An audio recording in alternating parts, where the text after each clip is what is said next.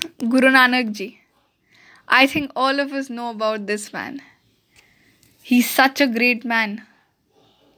Now let's take a look at 10 of his teachings that make sense to this day.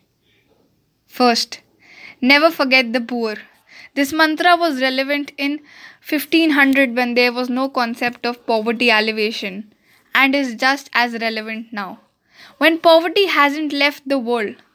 When Nanak was 12, his father gave him rupees 20 to set up a business. Nanak bought food worth rupees 20 and gave it away. When his father asked him about this investment, Nanak told him it was a true business.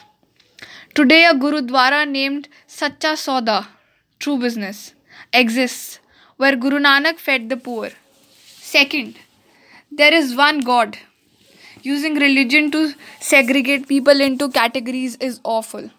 In the Guru's own words, there is neither Hindu nor Muslim. So, on his visit to Haridwar, he saw people offering water of the Ganges towards the sun in the east as an offering to their ancestors in heaven.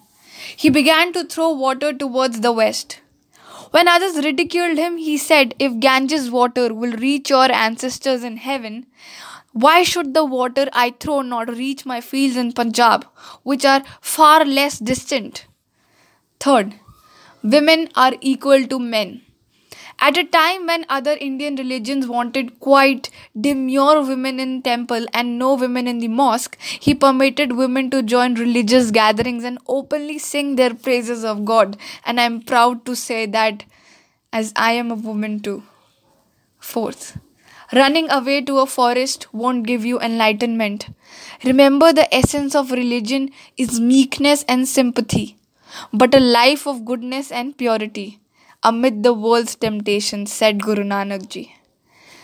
Maybe one could achieve enlightenment in forests centuries ago, but we are not capable of doing that today. And Guru Nanak doesn't even require you to do that. He believed that living as a householder was better than going away for a divine truth. Nanak himself was a farmer even after achieving enlightenment. 5. These five evils are probably ruining your life. A. Ego. B. Anger. C. Greed. D. Attachment. And E. Lust. Most, if not all, suffering of big city life comes from these five evils. Sixth, find your own guru. You need a mentor to guide you on how to live right. In Guru Nanak's words, living right is much superior to visiting pilgrimage destinations. Seventh, be selfless. The Punjab Golden Temple feeds over a 1 lakh people of all religions every single day. Not because there is some divine gain, but because it is a sacred duty. For Nanak, the concept of selfless service was a way of life. Eighth, fight superstition of any kind. Nanak devoted his life to attacking formal rituals, caste, and practices that didn't make any sense. This is the simplest way you can find meaning and purpose in your own life.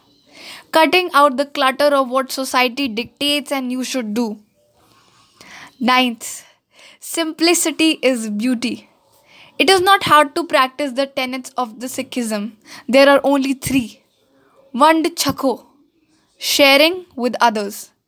Kirat karo, making an honest living. Naam japna, remembering God at all times, no matter what.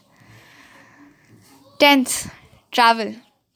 There is much to be gained from your journeys.